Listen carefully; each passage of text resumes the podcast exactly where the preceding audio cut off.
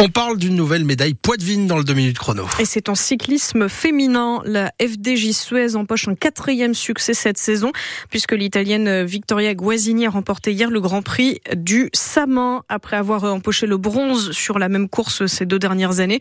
Cette fois, elle est bien montée sur la première marche après un final parfait. Le manager de l'équipe, Stephen Delcourt, était aux premières loges.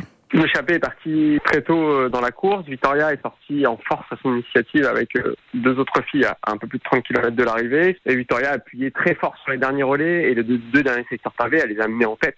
Elle a vraiment usé ses adversaires et par contre dans le dernier kilomètre, elle a su se replacer, elle a su euh, attendre.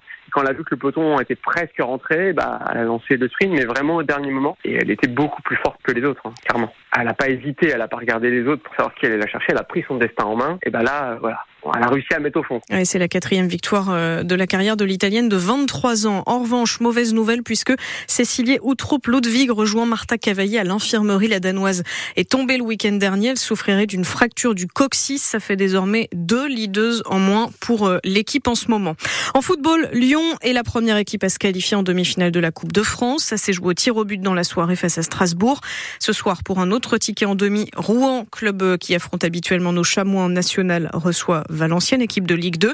Et toujours en foot, les Bleus vont-elles remporter ce soir un titre international? Les filles, menées par leur capitaine Eugénie Le Sommer, affrontent l'Espagne en finale de la Ligue des Nations. Et pour la Française, ce serait comme gagner l'Euro.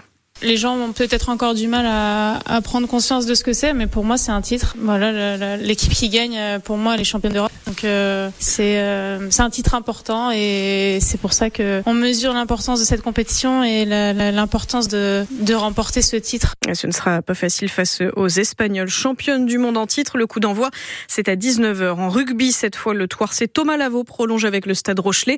Le deuxième ligne va rester chez les jaunes et noirs jusqu'en 2029, comme neuf autres joueurs de l'équipe équipe dont le capitaine Grégory Aldrit.